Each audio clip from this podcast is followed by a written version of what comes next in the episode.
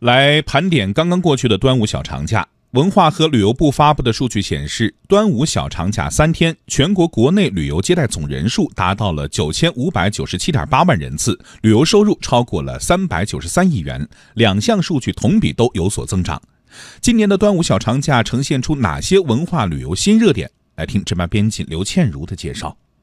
由于受到了假期时间的约束，三小时中短途出行圈是游客们在端午节期间的首选。其中，周边游、自驾游、高铁游成为出行主流。七成游客的出游半径没有超过三百公里。途牛发布的报告显示，珠海、北京、天津、昆明、青海等城市受到了较多周边短途自驾游客的青睐。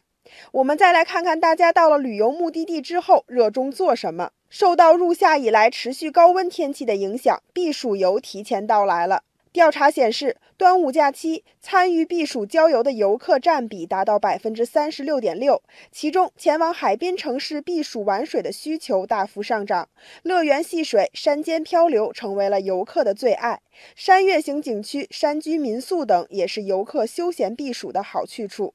端午是我国的传统节日，小长假期间也恰逢我国的文化和自然遗产日。